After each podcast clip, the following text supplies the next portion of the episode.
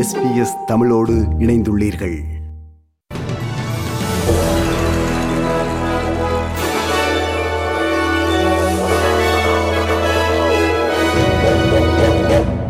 நேர்களுக்கு வணக்கம்.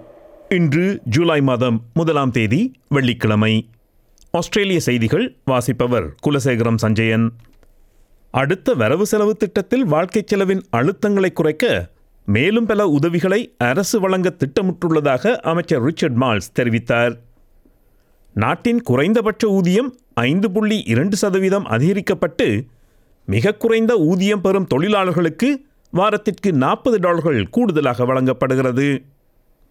இந்த ஊதிய உயர்வு குறைந்தளவு நிவாரணம் வழங்குகிறது என்றும் கூடுதல் உதவி நடவடிக்கைகளை வழங்க அரசு திட்டமிட்டுள்ளது என்றும் இடைக்கால பிரதமராக கடமையாற்றும் ரிச்சர்ட் மால்ஸ் கூறினார் We took to the election a range of measures which would uh, go to the question of, of cost of living relief. I've mentioned wages, but we're looking at having more affordable childcare. We're looking at putting in place free TAFE for those who are studying in an area of skill shortage. Medicare rebates அரசின் மருத்துவ காப்பீட்டு தள்ளுபடிகளில் மாற்றங்கள் அறிமுகமாகியுள்ளன இந்த rebate தொகை ஒன்று புள்ளி ஆறு சதவீதத்தால் அதிகரித்துள்ளது இதன்படி ஒரு மருத்துவரிடம் கலந்தாலோசனை செய்வதற்கு தொண்ணூறு டாலர் செலவென்றால் முன்னர் முப்பத்தி ஒன்பது டாலர் பதிமூன்று சதங்கள் மக்களுக்கு திரும்பி வழங்கப்படும். இனிமேல் அந்த தொகை முப்பத்தி ஒன்பது டாலர் எழுபத்தைந்து சதங்களாக உயர்கிறது. இது சுமார் அறுபத்தி ரெண்டு சதவீத அதிகரிப்பு என்று அரசு சொல்கிறது. ஆனால் இந்த தள்ளுபடியில் சிறிது அதிகரிப்பு என்றாலும் உண்மையில் தேவையான எவற்றையும் அது நிவர்த்தி செய்யாது என்று the Royal Australian College of General Practitioners என்ற அமைப்பின் டாக்டர் ஷார்லட் ஹெஸ்ப் கூறினார் government is well aware that the rebate means nothing, but you know it's it's there, so it looks like they're doing something in a, an upward direction. We know that Medicare rebates are unlikely to be funded by either side of government because they have so eroded the Medicare rebate over such a long period of time that to actually be able to bring it back into line with what is needed is far too much money now. சுகாதார அமைச்சர் mark Buttler மாநில மற்றும் பிராந்திய சுகாதார அமைச்சர்களை கேன்பராவில் சந்தித்தார் Covid nineteen virus தடுப்பூசிகள் அனைவருக்கும் கிடைப்பதை ஊக்குவிக்க மேலும் நடவடிக்கைகளை மேற்கொள்ள உடன்பாடு ஏற்பட்டுள்ளது அதிகரித்து வரும் தொற்றாளர்களின் எண்ணிக்கை மற்றும் மருத்துவமனையில் சிகிச்சை தேவைப்படுபவர்களின் எண்ணிக்கை என்பன கவலை அளிக்கிறது என்று சுகாதார அமைச்சர்கள் கவலை தெரிவித்தனர். கடந்த இருபத்தி நான்கு மணி நேரத்தில் மேலும் முப்பத்தி மூன்று பேர் கோவிட் நைன்டீன் வைரஸ் தொற்று காரணமாக இறந்துள்ளனர்.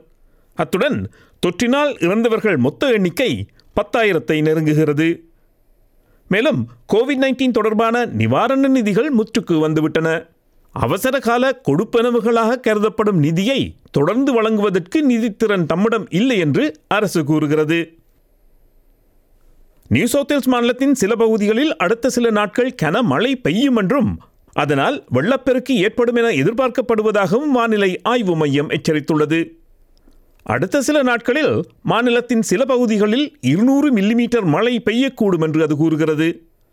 சிட்னி மற்றும் இலவோரா பகுதிகளில் மழை அதிகமாக இருக்கும் என்று வானிலை ஆய்வு மையத்தின் ஜேன் கோல்டிங் கூறினார் What we're seeing is the formation of a coastal trough off the New South Wales coast. We know these are quite dangerous systems and they've been known to produce some wide spread flooding in the past, and that's certainly on the cards for the next few days. So we're expecting um, some locations over the next few days and, and even tomorrow could see what they would normally see in the entire month of July fall in one day.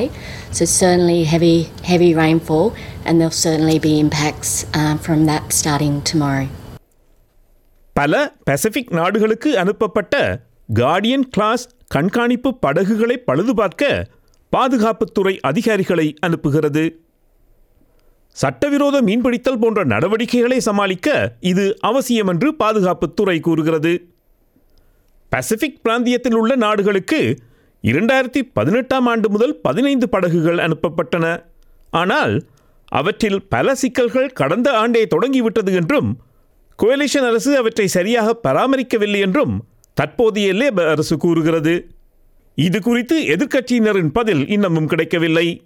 ஆனால் முன்னாள் அரசு பிரச்சனையை மறைக்க முயன்றது என்று பாதுகாப்பு தொழில்துறை மற்றும் பசிபிக் அமைச்சர் பேட் கான்ரே எஸ்பிஎஸ் செய்தி பிரிவினரிடம் கூறினார் The first significant issue uh, occurred in February 2021.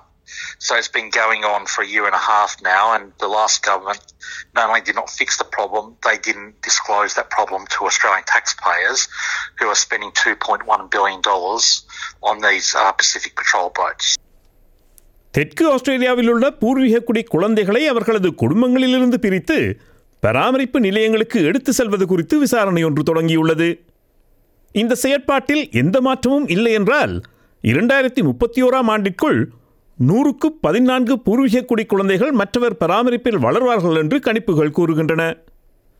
தெற்கு ஆஸ்திரேலியாவில் சொந்த வீட்டிற்கு வெளியே உள்ள பராமரிப்பில் பூர்வீக குடி குழந்தைகள் அதிகமாக வாழ்கின்றனர் என்றும் அப்படி பராமரிப்பில் சேர்க்கப்படும் போது பத்து பேரில் மூன்று பேர் மட்டுமே பூர்வீக பின்னணி கொண்ட குடும்பங்கள் அல்லது உறவினர்களுடன் சேர்க்கப்படுகிறார்கள் என்றும் பூர்வீக குடி குழந்தைகள் மற்றும் இளைஞர்களுக்கான ஆணையர் ஏப்ரல் லோரி கூறினார். இனி இன்றைய நாணய மாற்று நிலவரம். ஒரு ஆஸ்திரேலிய டாலர் அறுபத்தி எட்டு அமெரிக்க சதங்கள் இருநூற்றி நாற்பத்தி ஒரு இலங்கை ரூபாய் ஐம்பத்தொரு சதங்கள் ஐம்பத்தி மூன்று இந்திய ரூபாய் எண்பத்தி ரெண்டு காசுகள் தொன்னூற்றைந்து சிங்கப்பூர் சதங்கள் இரண்டு புள்ளி ஒன்று பூஜ்ஜியம் மலேசிய ரிங்கிட்.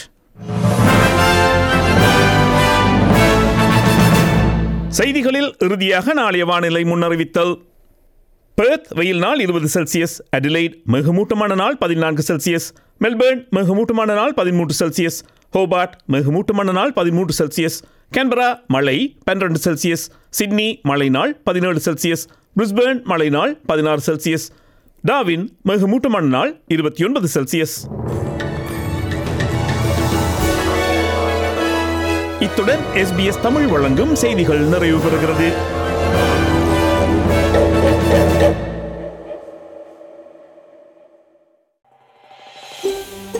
இது போன்ற மேலும் பல நிகழ்ச்சிகளை கேட்க வேண்டுமா? Apple podcast Google podcast Spotify என்று பாட்காஸ்ட் கிடைக்கும் பல வழிகளில் நீங்கள் நிகழ்ச்சிகளை கேட்கலாம்.